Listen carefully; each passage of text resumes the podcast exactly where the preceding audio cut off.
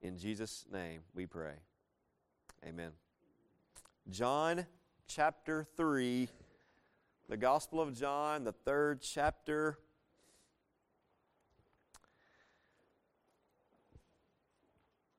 Today we're going to finish up this conversation here between Jesus and Nicodemus. And we, be, we started it last week uh, in John chapter 3, verse 1, and we stopped at verse 15. And we'll just pick up a few verses here today, but. Um, uh, and they're familiar to us, right? Uh, especially the first one is very familiar to us.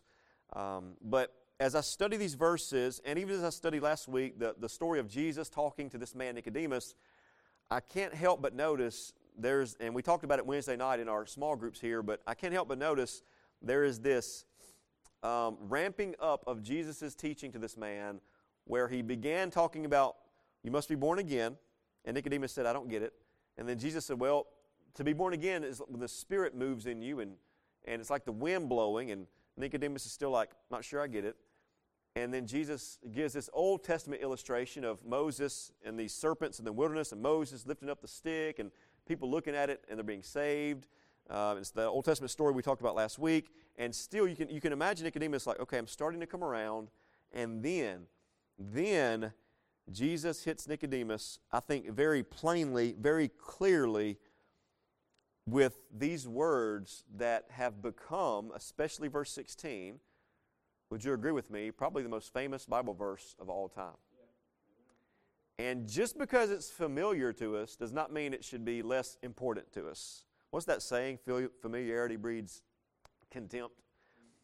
That should not be the case with John 3.16. And um, I'm happy to be able to preach it to you today. And if you found that verse, say word. We'll read 16 through 21.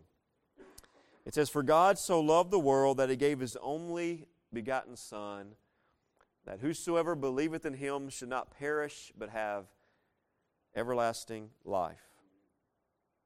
For God sent not his Son into the world to condemn the world, but that the world through him might be saved. He that believeth on him is not condemned, but he that believeth not is condemned already, because he hath not believed in the name of the only begotten Son of God. And this is the condemnation that Light is come into the world, and men loved darkness rather than light because their deeds were evil. For everyone that doeth evil hateth the light, neither cometh to the light, lest his deeds should be reproved. But he that doeth truth cometh to the light, that his deeds may be made manifest, that they are wrought in God. I'm going to give you five uh, truths or five key points from, uh, from these verses, and I'll spend a lot of time probably on the first one, and, the, the, the next ones will be shorter. But let's look first at God's loving plan to give His Son. Again, this is the most famous verse in the Bible, correct? John 3.16. Most of us would probably agree with that. How many of you could say, how many of you could quote it by heart, probably? Anybody? You raise your hand. I could probably quote it by heart, yeah. Um, that, that's great, and, and, most of us, many, many, of us probably can. If you can't, I would encourage you to memorize it even today. Um, Martin Luther called this verse, and I like how he said it. He said, "This John three sixteen is a miniature Bible. It's a miniature Bible in itself. It, it gives this gospel truth of what we need to know, and it resonates, I think, so so plainly to us because it speaks of the love of God, the sacrifice God made for sinners, and it speaks to the eternal separation between perishing and eternal life, death and life. And so it gives us so much in this one verse. But I want you to notice, and I'll hit this as we get to the end of it, but notice, try to notice how shocking this is. Again, for us it's familiar, but uh, put your imagine if you've never heard the Bible before. If you've never heard it before, this verse would be shocking. Heard of a story of missionaries that went to some far off place, you know, overseas. I can't remember what country it was. And they went and they met this people, and this people knew nothing of God, nothing of the Bible. And they had to translate, you know, get some translations going on. And, and finally, they began to share the Bible story with them. But they didn't start with Jesus. They didn't start with Jesus or the New Testament. They started with Genesis chapter 1. And they started teaching these, these um, uh, people out, out in the jungle, basically, started teaching them about um, creation and Adam and Eve, and then the people of Israel, and all the stories that we've read in our Old Testament. And so this is actually on video, you can actually see it, but they're teaching through the Old Testament, and the people are just very engaged. They're just listening for hours a day at these men teach them the Word of God. And, and at, still at this point, they'd never preached the gospel. They never preached about Jesus. They never preached the New Testament. And so they get to the New Testament and they get to John 3.16 and they begin to tell these people that God who loved that group of people has sent his son through that group of people and that, and that God is dying for people. God is sending his son to die for people. And if you watch it, the people start getting like angry. They're shocked. They, and they jump up, they're jumping out of their seats like, what's going on? They're like yelling at the preacher, what's going on? God, God can't come and die. God's son can't come and die. And they were shocked that that happened. We're not shocked anymore, are we? Because we know the story. But maybe this morning we need to be a little bit shocked, or at least reminded wow, God, what? God did what for us?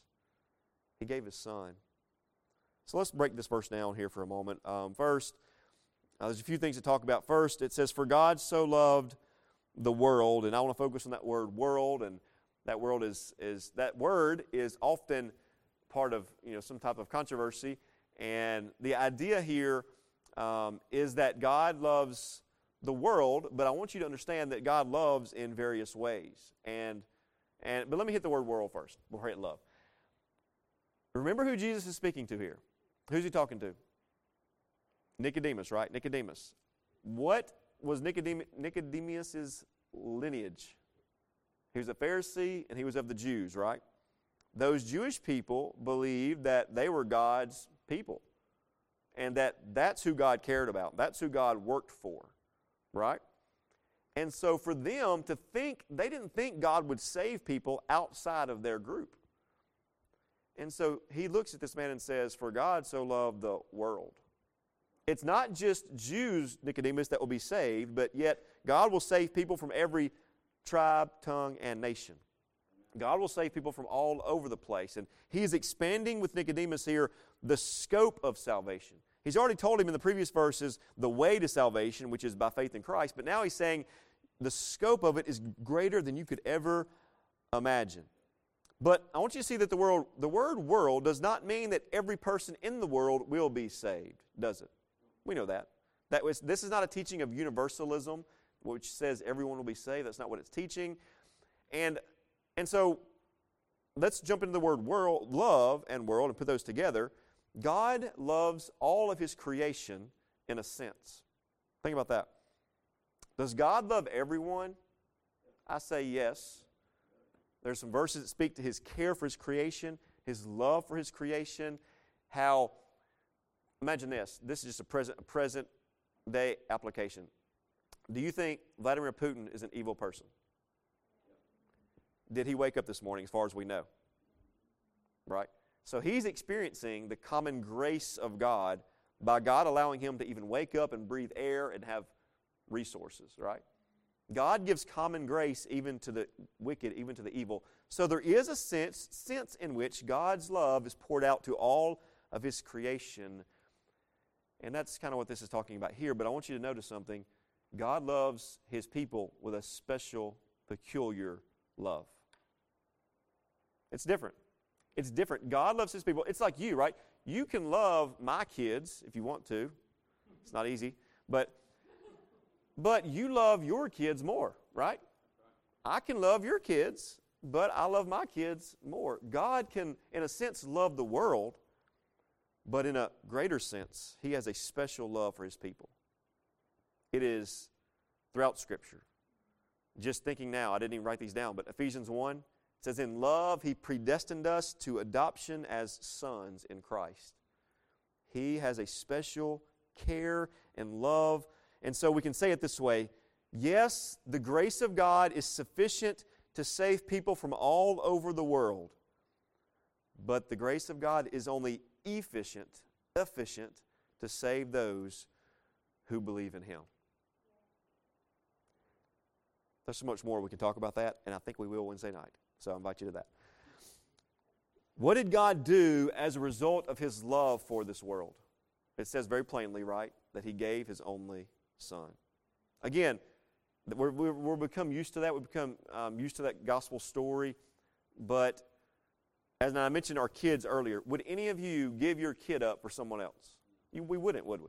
We would not do what God did. None of us would. We would gladly watch other people perish if we could protect our kids. Most of us would. I read this sermon illustration this week on this verse. You ever heard the sermon illustration about the man? And, and says it's a true story. In the 1800s, who basically took his small child to work, and there was this train coming. You ever heard that story? I don't even know if it's even true. It feels like something preachers made up to make you cry. To make you cry. Like I was about to cry reading this illustration, and I'm not. That's why I don't want to give it to you because I'm not here to make you cry. But like, and the story is basically the man saves the 300 people on the train by letting his son get crushed, or something like that. And I'm like, this is this is not. Preachers definitely made this up uh, for a story, but that is such a rare thing. Even if that did happen, that someone would sacrifice their own child for others. Yet we know God gave His Son, His perfect, His only begotten, His unique, perfect Son, who did not have to leave heaven and come to earth, but God planned it that way and chose it that way that he might save sinners like us from all over the world. For God so loved the world that he gave his only begotten Son, that whosoever believeth in him, whosoever believeth in him, and we'll talk more about this at the end, but faith is a necessary element to salvation, isn't it? To cling to Christ is necessary, to trust him is necessary. Whosoever believes does not mean that everyone will believe, but whoever does believe will be saved and have eternal life. Look at the next part. It says, um, they sh- whoever believes will not perish. Uh, I read of a uh, funeral program. You know, you go to a funeral, sometimes they have like a little program. It has the, the order of service and things on there. And the front of the program had John 3.16 on it. But here's what it said. It said, For God so loved the world that he gave his only begotten Son, that whosoever believeth in him should have eternal or everlasting life it left out that one part. But we can't leave that part out, can we? There's a line, right? And you're either on this side of the line or this side of the line. You trust in Christ and you have eternal everlasting life, or you're on this side, you've not trusted, and it says there, if you do not trust, you will perish. We know what that means, don't we? Eternal judgment apart from the Lord. Look, we, we discussed this again on our small group time Wednesday, but you can be a good person you can have characteristics of Christianity, like you can be a loving person, a kind person, a patient person. But if you don't love God and love the things of God, then you've never put your faith in Him, and you will perish if you do not believe in Christ. That goes for all of us. It's not being, that's not me being mean or negative. That's just what the Bible says, right? That's why we preach that. And I, I implore you to turn to Christ if you've not done that. Whoever believes will not perish but have everlasting life. Is everlasting life only about quantity? That's part of it. It's forever. It's also about quality, isn't it?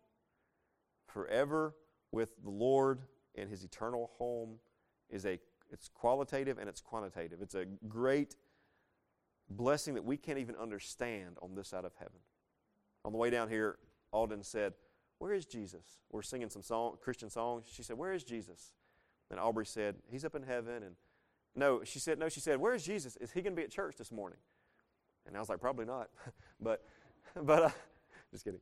But I was like, No. And so Aubrey answered, said, He's in heaven, you know, and, and, and it's cool that at that age she's thinking about those things, right? And we, we can't even imagine what that's going to be like to be with our Savior for eternity. But I do know this for sure. It's going to be better than this.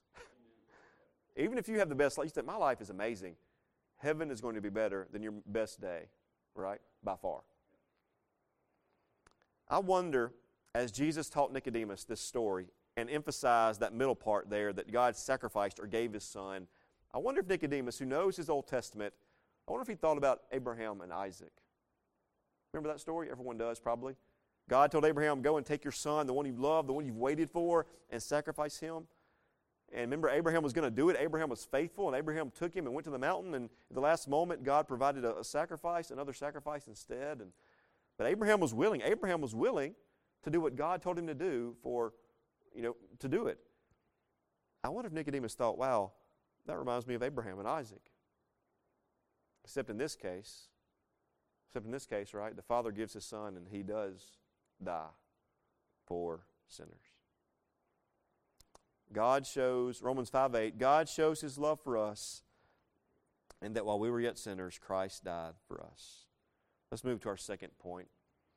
The second thing is that God's purpose is to pardon sinners. God's purpose in this John 3:16 gospel is to pardon sinners. I looked this up because I was curious. We always hear about presidents pardoning people, right? And I looked it up, and in the 1900s, in that the 20th century, presidents were responsible for pardoning um, over or around 20,000 people, which I thought was a lot, but that's kind of interesting. 20,000 people were pardoned by presidents in the 1900s, and we know that means that they're, they're relieved of their consequences of their conviction and that reminds us of God's purpose to pardon sinners. God pardons us in a way that we are removed from the consequences of our conviction. Because in our sin, we are guilty before God, right? We're guilty. We can't go to God and say, Well, God, I have this excuse or that excuse. No. In our sin, we are guilty, condemned. But of course, He pardons us through Christ. This is God's heart. Look at verse 17. For God sent not his Son into the world to condemn the world, but that the world through him might be saved.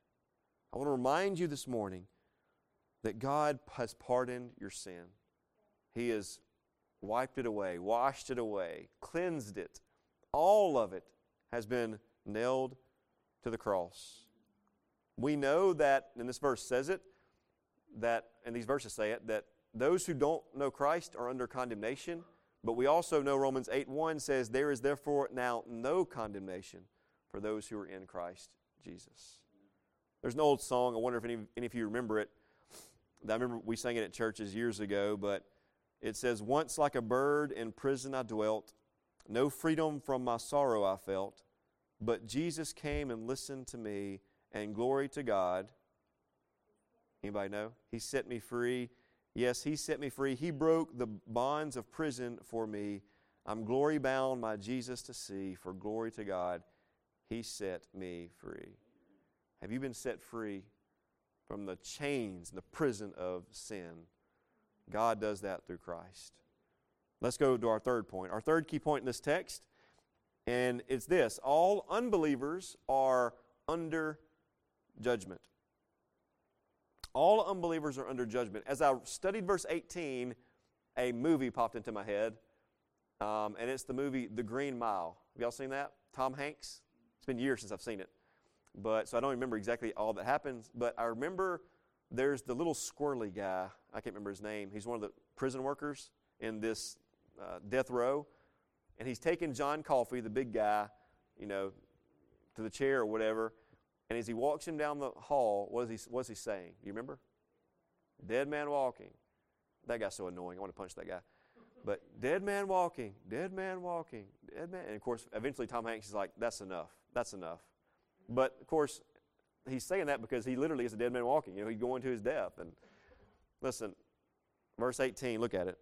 It says, He that believeth on him, on Christ, is not condemned, but he that believeth not is condemned already, because he's not believed on the name of the only begotten Son of God. So, anyone who does not know Christ, can we say they are a dead man walking? Spiritually, they're walking, and if they don't turn to Christ and believe in Christ and trust Christ, they are a dead man walking. So, who, who is this? Who are these condemned people? Anyone who's heard the gospel of Christ, anyone who's not trusted in it, that's enough evidence for condemnation. Again, I wonder if, if there's someone here who might say, you know, I, I think I've trusted in Christ. I think I know Christ. I think I'm, I've got this stuff right in my life. I think I'm a believer. Again, I would ask you, do you love God? Do you love the things of God? As verse 18 says, have you really put your trust in the only begotten Jesus Christ? Look back at verse 14 again in our text. If you'll flip there real quick. Remember last week we talked about this? As Moses lifted up the serpent in the wilderness, even so must the Son of Man be lifted up. Remember that story? The people grumble against God in the wilderness in the Old Testament. God sends snakes to bite them. They're dying of these snake bites. It's God's judgment for their sin. And God tells, tells Moses, get a pole, put a bronze serpent on it, raise the serpent up, and tell people, if you'll come look at this, you'll be saved. Right? And so we talked about last week, some of those people did not, probably did not believe it, probably didn't trust it. And so they were dead man walking and they, they died. But everyone who did believe, everyone who did trust, lived. Did those people who chose not to go look, did they make the right choice? No. Could they have walked up there and looked at the stick, at the bronze serpent? Yeah. And so God is not to blame for their death. Their own trust, their own faith is to blame in that case. How about this? Another illustration that's not as good as that one, but if, if you had a disease and the doctor says, hey, five injections over the next few months will cure your disease, and you're like, uh, I'm not going to take those injections. I don't want those injections. And you died because of that disease. Who is to blame? You are. You were given the remedy, but you spurned it. You were given the, the opportunity to receive it, but you chose not to receive it. It's a cause and effect kind of situation, right? The same is true of sinners. We have, by rejecting Christ, reaped judgment on ourselves, and unless we come to Him in faith, to this offer of eternal life that He's given us, and everyone who hears my voice today, by the way, and or who will be watching us, if you trust Christ, you will be saved. Now, I believe God, and I know God's only going to save a certain amount of people. He has people that He's, he's looking to save, but if you hear me and you will trust Christ, you can and will be saved. Let's go to our fourth one. Our fourth point. The fourth one is this. Look, notice the reason that people reject Christ. What is the reason? Think about it. Just think about that to yourself. What's the reason that people reject Jesus? To us who know Jesus, it seems kind of crazy that you would not want to know him too, right? Like, why don't they want to know Jesus? Why don't they want to be a Christian? Why don't they want to be a part of a church? Why don't they have the things that, that we experienced? Well, y'all answer this to me. Do people reject Jesus because they're not smart enough? Yes or no? No. Do people reject Jesus because they're not good enough? No. Do people reject Jesus because they're too rich or too poor? Ultimately, no. Do people reject Jesus because they've had an easy life or a very difficult life? Ultimately, no. Do people reject Jesus because the church has done a lousy job of sharing the gospel? Ultimately, no. Why do people reject Jesus? Look at verse 19. And this is the condemnation that light is come into the world, and men love darkness rather than light because their deeds were evil. So let me ask you again as you look at that verse why do men, women, why do we reject Christ? And the answer is people reject Christ because they love the darkness, they love sin. Spurgeon said, If men did not hug their sins, then they would embrace their Savior. It's pretty good, isn't it? If men did not hug their sins, they would embrace their Savior. But you see, sinners love darkness. Sinners don't want people to bother them in their sin. Sinners don't want any light shined on their sin, right? We want to be left alone in our sin. We, we don't want to be made uncomfortable in our sin. But Jesus Christ is the light of the world and He's a bright light, and He shines the light of righteousness in a way that reveals sinfulness and reveals how sinful sin truly is. If you are confronted with who Jesus Christ is, you will see how sinful your sin is. I've never talked to any Christian who has just been saved, for example, who thinks lightly of their sin. When you came to Christ, there, were, there was a moment, at least a moment in there, where you realized, wow, my sin is why Christ laid down his life. And you are, in my experience, many people are overwhelmed when they come to the realization of how terrible their sin is. And we can't separate, by the way, sin from the sinner. We, we are terrible because we are sinners. We are spiritual enemies of God because we're sinners. But God pours out His love on us anyway. Have you realized how sinful your sin is? And as Christians, it should hit us even more. That we say things like my friend used to pray, Lord, I thank you for saving a worm like me. You know, who, who prays like that? But do we pray like that? Lord, Lord, I'm saved, but I realize I was nothing and, and you made me who I am. The light shines in darkness. In John 1, verses 4 and 5, we talked about this in the first of this series.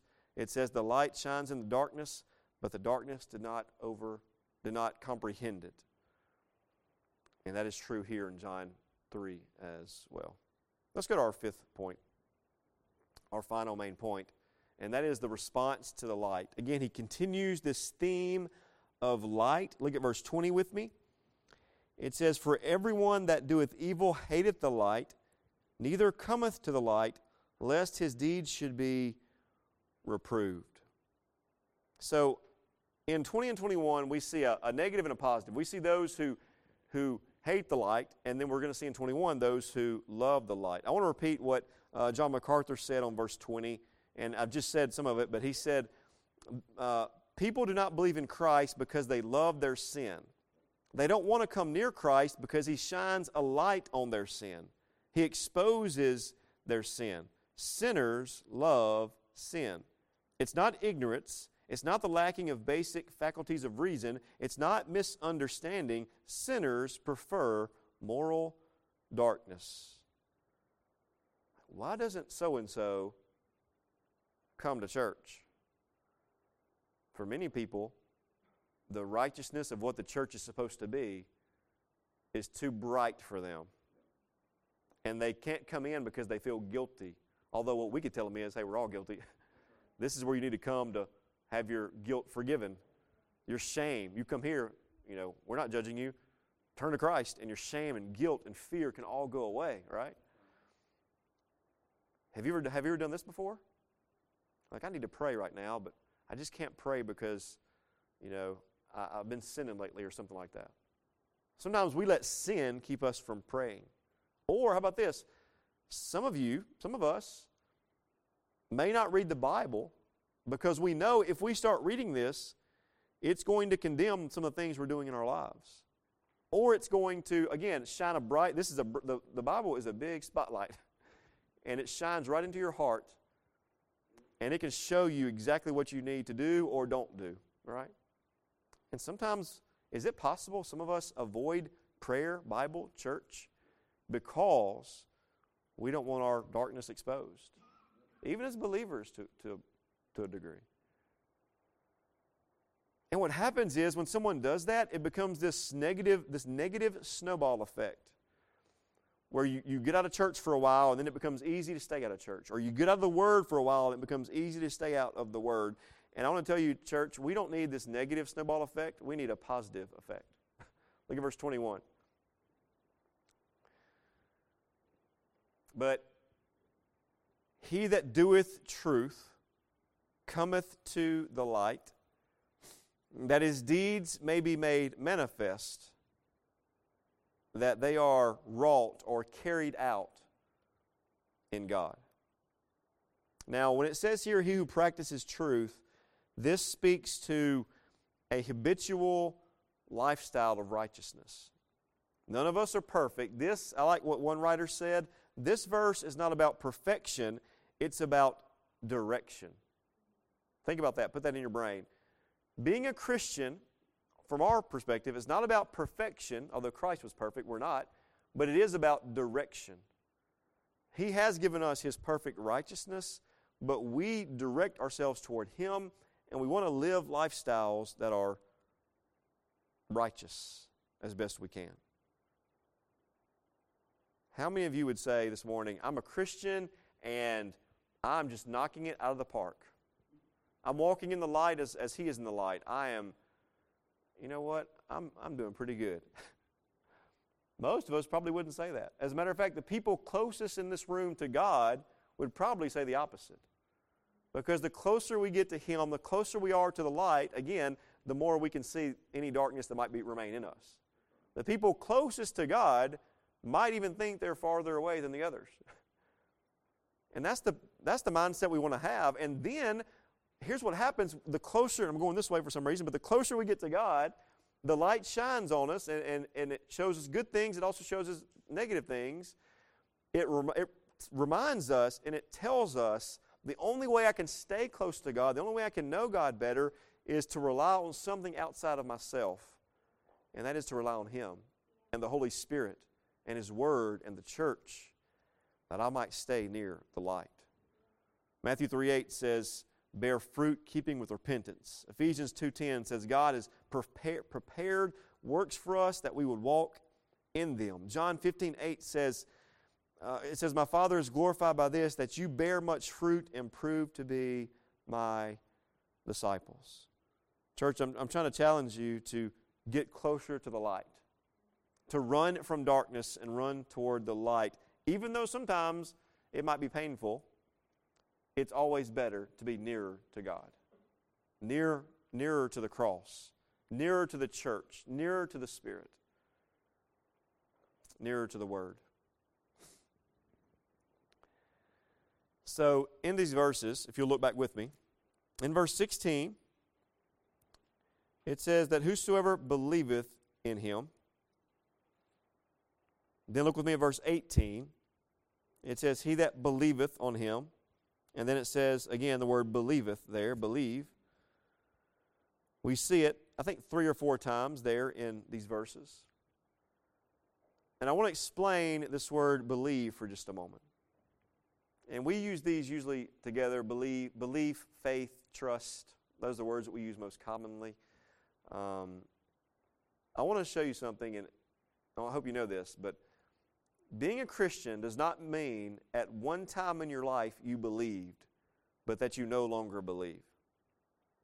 Every time this word believe is used here from the words of Jesus, and when John wrote this, it is written in a present tense. So a Christian is someone who believed at one point, they began to believe, but they continue to believe. That's why if you come to me and say, I'm really been, I've been doubting my salvation, and this happened probably, I don't know, eight months ago. I talked to one person who said, you know, I'm not, I'm just a little, have some doubts. My first question was not, well, you remember the church, you're fine. Or, have you been baptized? My first question was, do you believe in Jesus Christ? if you don't believe in Him now, you didn't believe in Him then. Because God, when He gives us faith, that faith does not go away. It's called perseverance of the saints. God gives it, He gives us grace, and we don't lose it. Now, our faith can sometimes be weaker or stronger, depending on maybe what we're going through in life. But the word believe here in John 3.16, if you'll put that back up there in John 3.16, the word believe there is, for God so loved the world in this way that he gave his only begotten Son, that whosoever believes in him, who believes in him, not believed, or not just believed with their minds. Again, we know the the, the, the demons believe in Jesus, right? But they don't trust him. Do you believe in Christ? Do you really believe in him? Let me give you this illustration as I come near the end here. But I've told this before, but there was this famous tightrope walker called Blondin, and some of y'all heard this, but he was he, he's known years ago for walking over Niagara Falls, which I think is insane. He would walk a tightrope over Niagara Falls. Anybody ever been to Niagara Falls before? I've never been, but nobody's ever been to Niagara Falls. Okay, thank you. Michelle's not here to make a joke, so. Uh, he walked over on tightrope. Then he would walk over it blindfolded, which is pretty, that's crazy, right? Then he would get on stilts and walk across it. Insane, right? So then he would get like his manager, which is a tough gig, and he'd put him on his back and carry him across the, uh, the tightrope. If I was that manager, I'd be like, I'm out. you can keep my 10%. And so the story is told that one day when he's doing this, he turns to a man in the crowd and he says, Sir, do you believe that I could walk over this tightrope with, with you on my back? And he's like,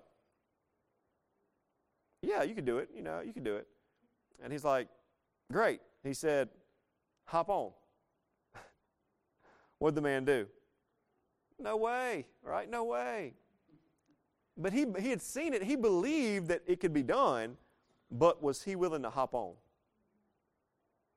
There are, that's such a dumb illustration. I'm sorry. But listen to this there are people sitting in church today who believe that there is a Jesus who existed. And they might even believe some of the Bible. And they might believe God can do great things.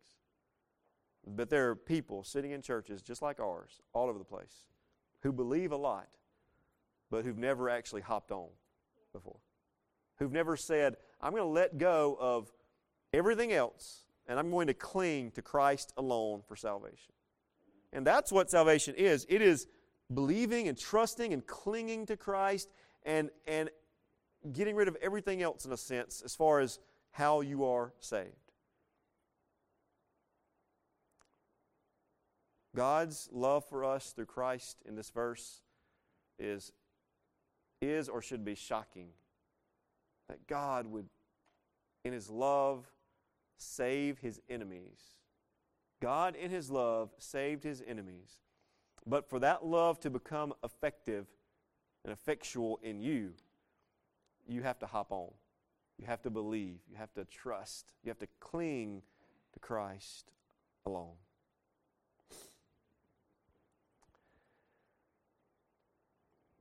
We're going to try something different as we can conclude. And you, you can stop that if you want to, Paul.